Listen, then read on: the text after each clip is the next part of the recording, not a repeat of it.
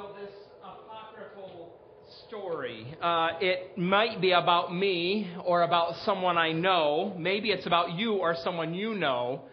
Uh, but just imagine this. It takes place in a house, a very ordinary house, toward the end of the day, and a father announces to his son, It's time for a bath.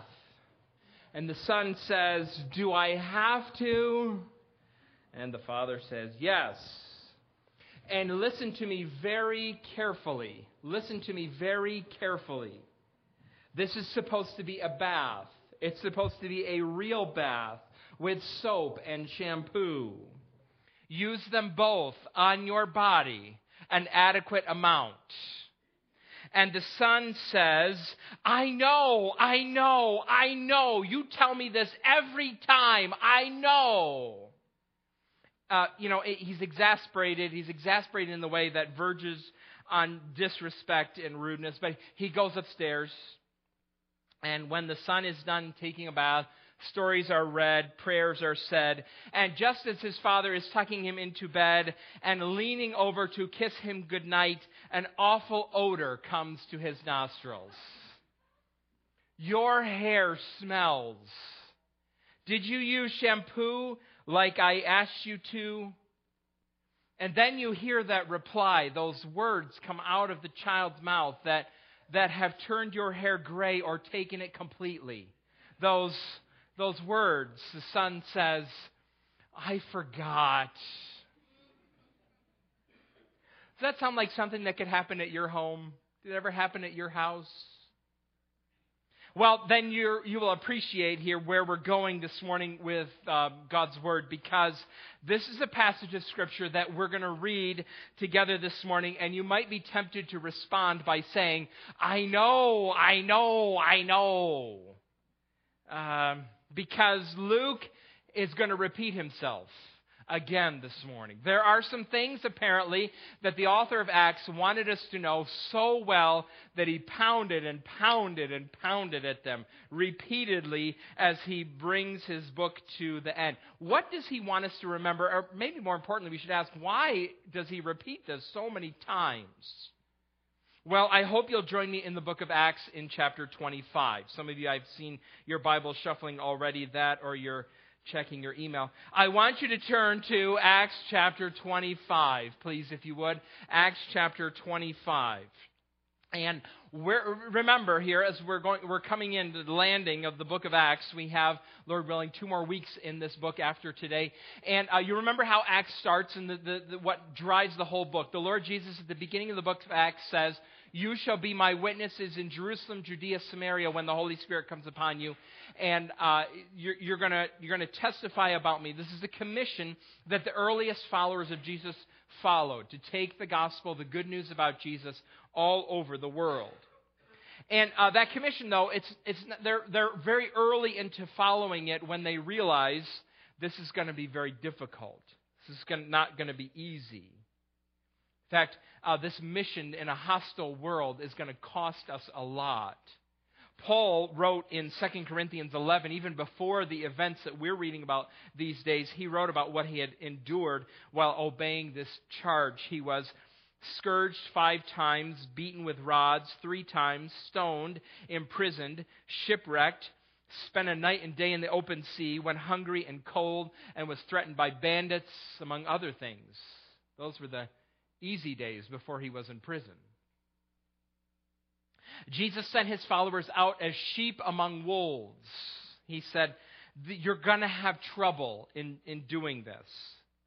Now, some of those warnings that we read, and we, like in uh, First or Second Peter, or that Jesus gave, they sound a little odd to us because they haven't materialized in our country or in our culture. Jesus wasn't wrong. It's just we're a little bit of an anomaly in the world. It's, it's unusual. It's highly unusual in the history of the church of Jesus Christ that no one in our church has been jailed or fined or beaten for being a Christian. That's very unusual. It's just weird. It's, it's, a, it's a situation that the New Testament can hardly conceive of. It's a wonderful blessing, but it's just very strange. this parenthesis of normality that we have in our own culture may be coming to an end. And it calls for clarity. What do we really believe? What are we really willing to suffer for? Do you know the name Barronelle Stutzman? Barronelle Stutzman is a florist in the state of Washington. She's uh, been a florist for a long time. She's a follower of Jesus. And uh, in the course of her floral business, she met a young man by the name of Rob. And uh, Barronelle and Rob became friends. Barronelle's a Christian, a follower of Christ, and Rob knew that, and Rob is gay and not, and, and Barronelle knew that. Uh, that didn't hinder their friendship. They both liked to talk about florals and floral design and things involved in that. And uh, over the years, designed a lot of floral arrangements for Rob uh, for uh, birthday parties and things that he was hosting. Well, one day Rob came into the shop and asked Barronelle if she would do the flowers for uh, Rob's wedding. He was going to marry his boyfriend, Kurt. And uh, Barronelle thought about it for a, a, few days, and she sat down with Rob and said, um, You know that I'm a follower of Christ, and I, I think the Bible teaches us very clearly about what marriage is, and I just can't design these flowers for your wedding. I can, in good conscience, lend my creative skill to this event. So I'm very sorry. You'll have to find somebody else. Let me recommend here's the three of my friends. They're great florists. They'll do a wonderful job for you. Um, so, uh, but I, I won't be participating. Rob gave her a hug, thanked her for her honesty, walked out of the store, and uh, two or three weeks later sued her. So um, Rob and Kurt sued Barronelle, and then actually the state of Washington got involved and fined her significantly for this $100,000 or more for, for this. So Barronelle is suing the state of Washington over this. You're going to hear you're going to hear this case move through the court. She lost once, she's appealing again. Um, is what she believes about the Bible's teaching about marriage worth suffering for? Here's another example of this. Uh, we have in our congregation a young man, uh, John Belts. He dreams of entering, uh, spending life in the academy, studying the ancient world and languages with his eye on the Bible. It is much easier to move in those academic circles and be promoted in them if you don't actually believe what the Bible teaches. It's much easier. Uh, if, if you don't insist that it's true. And it's tempting. In fact, it is, it's easy to let certain things go, to let certain convictions slide for the sake of, of your advancement, for the sake of your livelihood. Just to let certain mm, convictions e- just ease off on them a little bit. I wonder if, if that's true in your career, if there's things that uh, there's pressure that, uh, on you to let things slide in, in your career one of the places you can find clarity about things you can let go and things that you can't is in a courtroom, right? And for the last several weeks, we've been with Paul in a courtroom. He's been on trial four different times. This is the fifth trial that we're going to look at this morning in the book of Acts. It's the longest, it's the most detailed one. In fact, it's the climax of the book of Acts. This is Paul's final opportunity to unfold Christianity and the story of his participation in it. And Luke recorded it because he thinks that we'll need it one more time, again, from the top. Here's what it means to fulfill the mission in a hostile world. What is it that we really believe? What's really worth suffering for? I want to, I want to surface from this passage six, six characteristics of our faith. There, there's more truths than that in the Bible, but six things that are true about Christianity. Some of them we've seen before, remember? You know, you know, you know. We've seen some of these things before, but this, this in the hostile world, in an increasingly hostile world, is what is crucial for our mission. So let's begin by reading the text, and then uh, we'll, we'll begin here. Uh, it's going to help set the context. Um, Paul's in jail. He's been in prison for two years uh, under Roman custody. There's a newly Roman appointed governor. His name is uh, uh, Felix is the new uh, Festus. It's not Felix. Felix was last time. Festus. I get them confused. And when I was typing Felix over and over again in my computer, I kept writing Feliz, Feliz, the Mexican Roman governor. So uh, Festus is actually Festus is the man we're talking about today. Um, now Festus has just taken over. He's going to have a trial. Uh, while he's going to have the trial for Paul, though, a, a, neighboring king comes and visits. His name is Agrippa, King Agrippa. And uh, Agrippa is a, a, descendant of Herod. We read about Herod the Great this morning, who was king when Jesus was born. This is his great great grandson, Herod Agrippa. And he's Herod Agrippa the second. His father was Herod Agrippa the first, and he died in Acts 12 and now Herod Agrippa II has gotten together with Festus. Herod Agrippa is an interesting person. He um, two things that we know about him extra biblically. One, he was apparently very pious and loved the Old Testament. He was had Jewish roots and uh, took the Old Testament very seriously. And the second thing that we know about him, very strange to me, is that Bernice is not his wife, Bernice is his sister, and there were persistent rumors in the ancient Roman world about an inappropriate relationship between Agrippa and Bernice. Two things you would not think would go together this piety and this scandalous relationship. But here they are. Let's start reading Acts 25, verse 13. A few days later, King Agrippa and Bernice arrived at Caesarea to pay their respects to Festus. Since they were spending many days there, Festus discussed Paul's case with the king. He said, There's a man here whom Felix left as a prisoner. When I went to Jerusalem, the chief priests and the elders of the Jews brought charges against him and asked that he be condemned. I told them that it is not the Roman custom to hand over anyone before they have faced their accusers and have had an opportunity to defend themselves against the charges. When they came here with me, I did not delay the case, but convened the court the next day and ordered the man to be brought in. When his accusers got up to speak, they did not charge him with any of the crimes that I expected. Instead, they had some points of dispute with him about their own religion and about a dead man named Jesus who Paul claimed was alive. I was at a loss as to how to investigate such matters, so I asked if he would be willing to go to Jerusalem and stand trial there on these charges. But when Paul made his appeal to be held over for the emperor's decision, I ordered him held until I could send him to Caesar. Then Agrippa said to Festus, I would like to hear this man myself. He replied, Tomorrow you will hear him. The next day, Agrippa and Bernice came with great pomp and entered the audience room with the high ranking military officials and the prominent men of the city. At the command of Festus, Paul was brought in. Now we'll stop there just for a minute here. Notice this opportunity Paul has to address all of these very important rulers in Judea. What a, what a privilege for him. Uh, in Acts, earlier in Acts chapter 9, uh, Jesus had said to Paul, You will have an opportunity to testify about me before kings. And here's it's being fulfilled. He's got quite the audience. Let's keep going. Verse 24. Festus said, King Agrippa and all who are present with us, you see this man the whole Jewish community has petitioned me about him in Jerusalem and here in Caesarea, shouting that he ought not to live any longer. I found he had done nothing deserving of death, but because he made his appeal to the emperor, I decided to send him to Rome. But I have nothing definite to write to his majesty about him. Therefore, I have brought him before all of you, and especially before you, King Agrippa, so that as a result of this investigation, I may have something to write. For I think it is unreasonable to send a prisoner on to Rome without specifying the charges against him. So that's the beginning of the trial. Look how the trial ends at verse 30 of chapter 26. Okay, skip down to chapter 26, verse 30. All right, the trial is over, and the king rose, and with him the governor and Bernice, and those sitting with him. After they left the room, they began saying to one another, This man is not doing anything that deserves death or imprisonment. Agrippa said to Festus, This man could have been set free if he had not appealed to Caesar. So, here's the first characteristic of Christianity that I want to unfold from this text. First of all, you've heard me say this before Christianity is not a threat to the state.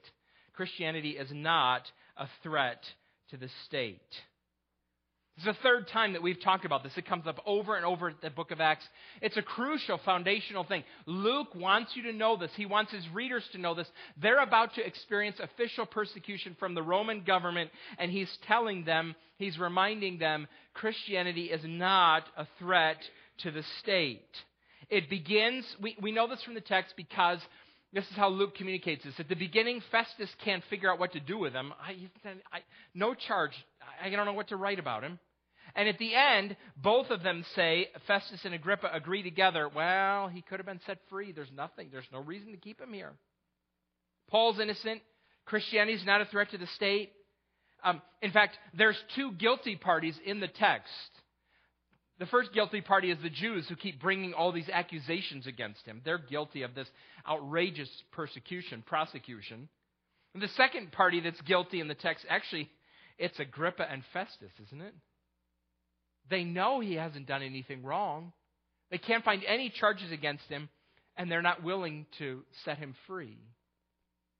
It's not as if, verse 32, it makes it sound like it. Verse 32 makes it sound like it's not as if Festus and Agrippa say, Well, we let him go, but he appealed to Caesar. and There's nothing we can do about that at all. No. you have the authority to tell him just to go, you can set him free. Oh. Christianity is not a threat to the state. At least we've discovered it's not a threat to the government, a government interested in pursuing justice. There are governments that are not pursuing justice. The state of Washington thinks that Barronelle Stutzman is a threat, that her uh, convictions in her flower business threaten public order. Uh, she's suing. It's her right as a citizen to, to do that. Uh, followers of Christ have done this. They've pushed back against governments who mistakenly think that Christianity is a threat. What's interesting is that after Paul was set free from this trial here in, in Caesarea that he had, he wrote about this. He wrote about how Christians live in a state where they might feel threatened. Listen to what he wrote in 1 Timothy 2. You don't have it on your sheet, but listen to what it says. Paul wrote this I urge then, first of all, that petitions, prayers, intercessions, and thanksgiving be made for all people. Pray, pray, Paul says, for kings and all in authority, that we may live peaceful and quiet lives in all godliness and holiness. That's our focus. Quiet and peaceful lives in all godliness and all holiness. It's our focus, it's how we live. Being a follower of Jesus makes us better citizens, it makes us better employees. Because of Jesus, be careful how you push back. Peaceful and quietness in godliness and holiness. I, I think Paul writes those words because he, he, he wrote elsewhere our kingdom, the kingdom that we belong to, the kingdom of Christ, is not of this world. We have a higher allegiance to Jesus than to any other institution, organization, or, uh, or body in this world. Doesn't mean that we don't vote. Doesn't mean that we, we can't work for the government or enlist in the military or, or anything like that. It, it, but our highest allegiance, our highest allegiance is to Him. Jonathan Leeman wrote this week that your uh, actual political party affiliation, regardless of where you live, is to your local church first and foremost. It's your highest, first place of, of, of loyalty to Jesus and his kingdom. We remember, so we, we live peaceful and quiet lives because, and you're going to hear this at least one time during the month of December, right? Because Handel wrote it down. Uh, the kingdoms of this world will become the kingdoms of our Lord and of his Christ, and he will reign forever and ever as King of kings and Lord of lords. That's why Christianity is not a threat to the state. So, so don't act like it is. Don't act like, like your highest loyalty is to uh, um, your political party or your governor or the Second Amendment. Christianity is not a threat to the state. Just don't respond to a confused state by being an obnoxious Christian. All right, let's move on here. Now, second, we notice Paul's argument as we move through. Christianity is the culmination of God's promises. It's the culmination of God's promises. It's another theme that we have seen in these chapters, and Paul emphasizes it as he talks about his own testimony uh, and, and he talks about his own relationship with Jesus. We're going to read the first eight verses of chapter 26. Look what it says. Chapter 26, verse 1. Then Agrippa said to Paul, You have permission to speak for yourself. So Paul motioned with his hand and began his defense King Agrippa, I consider myself fortunate to stand before you today as I make my defense against all the accusations of the Jews, and especially so because you are well acquainted with all the Jewish customs and controversies. Therefore, I beg you to listen to me patiently. The Jewish people all, knew, all know the way I have lived ever since I was a child, from the beginning of my life in my own country and also in Jerusalem. They have known me for a long time and can testify, if they are willing, that I conform to the strictest sect of our religion, living as a Pharisee. And now it is because of my hope in what God has promised our ancestors that I am on trial today. This is the promise of our 12 tribes are hoping to see fulfilled as they earnestly served God night, day and night. King Agrippa, it is because of this hope that these Jews are accusing me. Why should any of you consider it incredible that God raises that God raises the dead? Now look down at verse 22. Verse 22. But God has helped me to this very day, so I stand here and testify to small and great alike. I am saying nothing beyond what the prophets and Moses said would happen that the Messiah would suffer, and as the first to rise from the dead, would bring the message of light to his own people and to the Gentiles. The message that Paul preaches is incredible. It's absolutely incredible. Resurrection from the dead. Resurrection from the dead. I listened to an interview um, uh, actually, it was, a, it was, a, podcast I was listening to, and they were talking about a particular cemetery in Brooklyn, a very famous cemetery in Brooklyn. It's very expensive, and they were talking about how expensive it is to be buried at this cemetery. And one of the things that they're doing in the cemetery, I suppose, to save costs, is they're um, uh, burying coffins on top of coffins. So you can buy one one plot and bury down deep. And and uh, they uh, somebody said, well, I don't want to be on the bottom of that pile and another person said, well, I suppose it depends on what happens, what you believe is going to happen to you where you're buried. And, and one of the commentators, if you're rational, she said, if you're rational, you know nothing's going to happen to you. Hmm. Resurrection from the dead. Paul is preaching this. And the Jews are opposing this. They're opposing it not because it's new. In fact, it's the opposite. This promise of resurrection is very old. It's in, keep, in keeping with the very first promises that God has made. In fact, this story that Paul is telling is the story toward which all of history is moving. It's, it's consistent. It's consistently part of God's plan as it has been from the beginning. We talked about this a little bit last week. Uh, do you know? Do you know what I'm, I'm talking about? If I, I mention an inflatable punching clown, you know what that is, right? Okay, um, it has it has a rounded bottom on it and it's weighted. And and uh, if you, if you're having fun and and you hit the inflatable, it, it, you'll knock it down, but it will always come back up. And uh, don't do this, but it's really funny. If you set this in front of little children and they hit it and they don't know that it's coming back, bam, right? It hits them in the head. Don't do that. Video it if you do and show it to me, but don't. Don't do that. It's not right. It's always coming back up. It is always coming back up. The Bible's story about Jesus, because it is part of God's plans and always has been, is an ever returning, never completely knocked down message. Some people think that they have pushed it out, that they that they've buried it, they left it in the past. Do you know anybody like that who thinks, well, I've just gotten rid of that here, it's it's over. But it's the arc of history, and it always has been, and it is always coming back. What this means, what this means is that whenever we call anyone to conform to the Bible's vision for life, we are actually calling them to conform to the fabric of the universe and what will someday very clearly be normative. So, Ryan, at the beginning of our service, he calls us to worship. Oh, come, let us adore him. He's calling you. He's calling you to stop for the moment that we're here worrying about how much turkey you ate over the weekend. And he's calling you to stop thinking about the Christmas presents that you still need to buy. And he's calling you to stop thinking about how unpleasant your cousin Gary is and how you wish you hadn't spent the weekend with him. He's calling you to forget about those things and for a moment to adore him. Do you know why? The, the, every someday, that's what we're going to be doing. It will be part of, clearly part of the fabric of the universe. We will be adoring Him easily, gladly, joyfully, every day, all day. This is what we'll be doing. And when Ryan calls you to that, he's calling you to where the arc of history is moving. When, when your growth group leader and joins you and he says, let us love one another, someday Love is going to be the whole consistency of your relationships with one another. You are moving inexorably and inevitably toward a world of adoration of God and love for other human beings. Creation is connected to God like a bungee cord, and it may be stretching away, running in the opposite direction, but someday that cord is going to snap back to Him.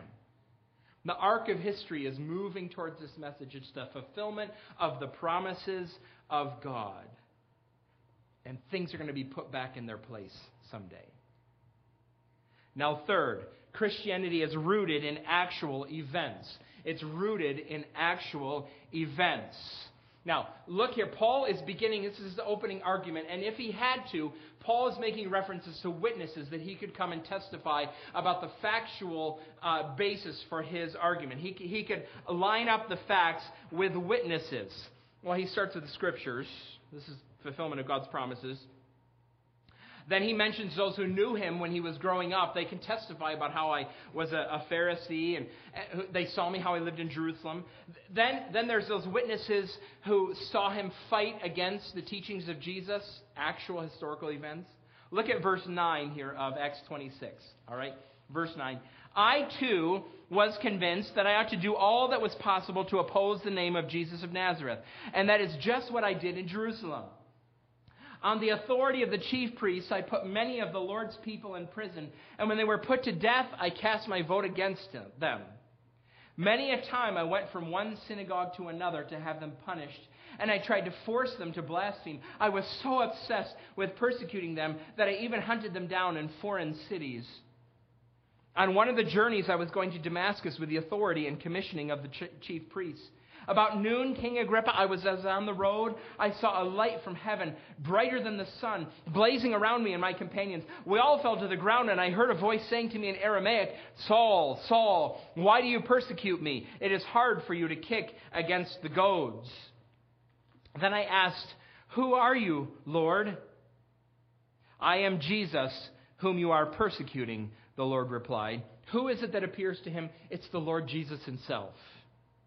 Here's the key issue in Paul's whole trial, his whole testimony Jesus is alive. Paul believes that Jesus is alive. He believes Jesus is alive because Jesus appeared to him. Christianity is rooted in actual events to which there are eyewitnesses, and in Paul's uh, own case, his own eyewitness account. Christianity is not a philosophy merely. It's not merely a worldview. It's a report about a historical event. And by this, Christianity is distinguished from all other faiths. I've mentioned this before. Remember D.A. Carson, he said this. Um, the canonical teachings of Buddhism are connect- collected and they're called the sutras. Uh, they're supposedly the actual words of Buddha.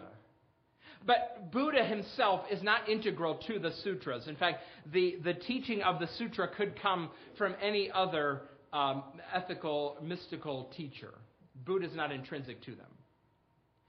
Same thing with, with Islam. Muhammad is the greatest prophet in Islam. He is the one who delivered the Quran. But Allah could have chosen another prophet other than Muhammad to give us the Quran. He did not. If you're ever talking to a Muslim about this, this hypothetical will be very difficult um, because it will sound like you're denigrating Muhammad. Allah could have chosen another prophet. He didn't, other than Muhammad, to, to reveal the Quran. Moses is the greatest prophet of the Old Testament. But God could have given his law through another prophet other than Moses. But Christianity itself, without Jesus, Without, the, without him, without the events of his life and death and resurrection, Christianity without Jesus is nothing. Now, Paul's actually pressed about this by Festus. At the end of the trial, look at verse 24. He says this. At this point, Festus interrupted Paul's defense. You are out of your mind, Paul, he shouted. Your great learning is driving you insane. Verse 25, I'm not insane, most excellent Festus, Paul replied. What I'm saying is true and reasonable. The king is, Agrippa, the king is familiar with these things, and I can speak freely to him. I'm convinced that none of this has escaped his notice because it was not done in a corner. King Agrippa, do you believe the prophets? I know that you do. Christianity is rooted in historical events. Now, number four here Christianity grows through the ministry of the Apostle Paul. Christianity grows through the ministry of Paul. Look back with me here at verses 16 and 17. We usually don't talk about Paul in this sense, but it's worth doing this morning. Paul emphasizes it. Verse 16. Jesus is speaking to him. Now get up, Paul, and stand on your feet. I have appeared to you to appoint you as a servant and as a witness of what you have seen and will see of me. I will rescue you from your own people and from the Gentiles. I'm sending you to them to open their eyes and turn them from darkness to light and from the power of Satan to God so that you may receive so that they may receive forgiveness of sins and a place among those who are sanctified by faith in me. It's interesting here Paul uses this word I am a servant and a witness. Acts 1 8. You shall be witnesses. I'm, I'm a witness. I'm doing what Jesus said in Acts 1 8. Paul's the greatest witness in the book of Acts. And we have actually in this book 13 letters that he wrote in the context of him fulfilling this mission that Jesus has given. We study Paul, we scrutinize what Paul has written, and Paul did it all under the commissioning of the Lord Jesus himself it's interesting. If you don't have to get very far into New Testament studies before you'll find it's very vogue. It's a very uh, uh, popular idea to try to find the ways in which Jesus, uh, Paul rather, changed what Jesus said or changed what Jesus believed. Jesus loved everybody, but Paul was the woman hater, which is why he wrote all those terrible things about submission in his letters. You know, Paul's changing the things that Jesus. That's not true.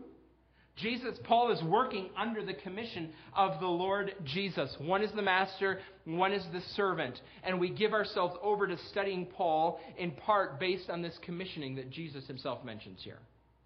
Now, fifth, slightly different direction. We're going to go in a different direction this morning. Five, Christianity makes religious people angry. Christianity makes religious people angry. It's actually part of Paul's testimony. We've read two things about him. Two things we know about Paul from this. Number one, he was a very religious person. He was a Pharisee of the Pharisees. He followed every religious rule that there was. And the second thing we know about him is that he was angry. Very angry.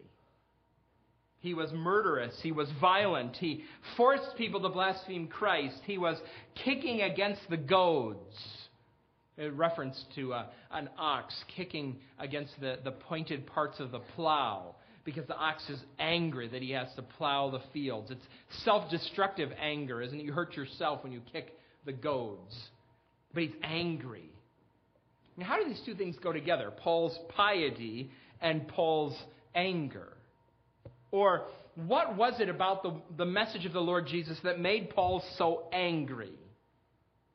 The book of Philippians seems to tell us before Paul met Jesus on the road to Damascus, Paul was committed to earning and establishing his own goodness, to building his own life around his own ability to be right, to do good, to perform all the good deeds that God would ever want him to do. He was going to build a good life himself.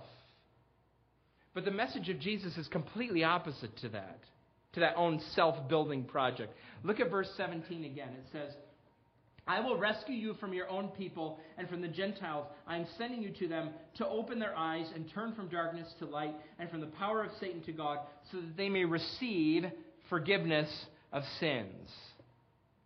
Forgiveness is not a status to be earned, it is a gift to be received. Christianity is an affront to everyone who wants to prove to themselves or to other people that they're good enough, that they're wise enough, or strong enough, or clever enough, or kind enough on their own. See, in contrast to that, the Bible's diagnosis of you is that your life is darkness. It's under the power of Satan. It's a life of sin. It's not inclined toward God, but a life inclined away from Him. And there's no amount of good deeds that you can do to, to fix this on your own. There's a website uh, online, it's called the Experience Project. It's had 36 million viewers as of uh, last January. And uh, visitors to the site, you're supposed to go on and there'll be questions that you can answer, brief questions about um, uh, ponderous things like where does lonely, what does loneliness feel like? You can write a little bit about it. Or what do you, uh, who do you spend time with? Or things like what is your favorite pastime? Well, one, in one post on one particular day, readers were asked to respond to this sentence I prefer darkness over light. Here's what a young woman wrote about this. She uses the screen name Beyond Repair, which should give you some insight here.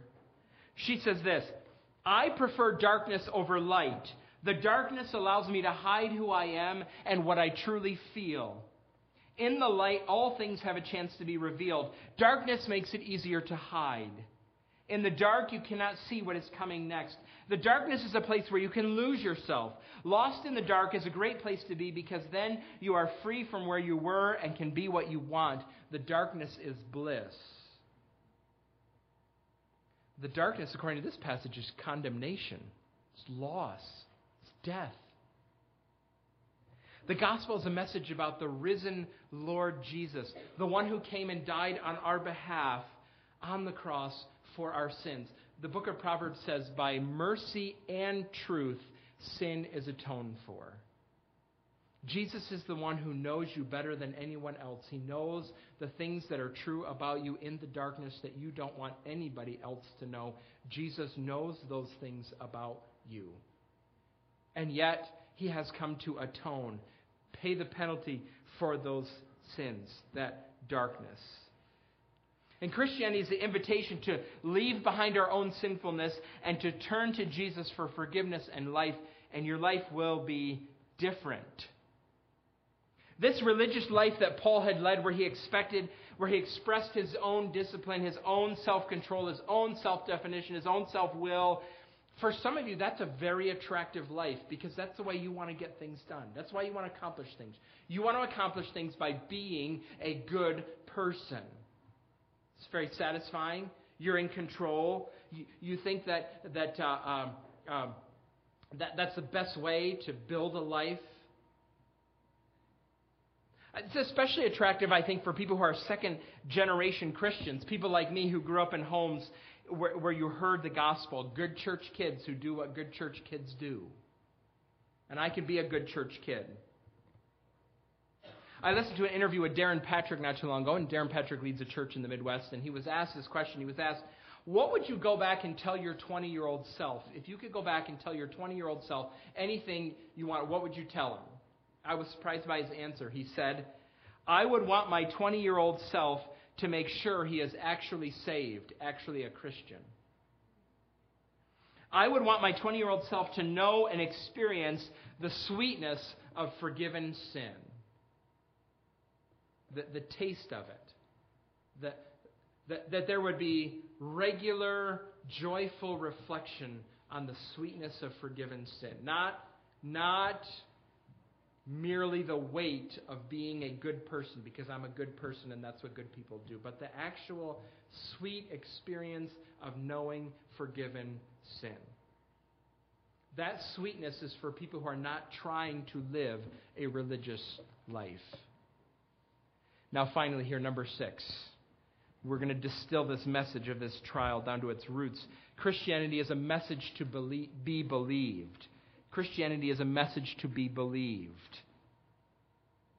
What's uh, this happens in every trial Paul's a part of, right? He's the one on trial, but he starts asking questions. He's, he's the interrogator here. And look at verse 27. King Agrippa, do you believe the prophets? I know you do. He's, he's on the attack. verse 28, Paul, uh, Agrippa takes a dodge. Then Agrippa said to Paul, blah, blah, blah. That's not in the text, but it's in the, it's in the Greek. Do you think that in such a short time you can persuade me to be a Christian? Paul replied, I don't care how long it takes. Short time or long, I pray to God that not only you, but all who are listening to me today may become what I am, except for these chains. Uh, what is Paul? He is a servant and a witness. I wonder what you are. Can I ask you the same question Paul asked uh, Agrippa? Do you believe?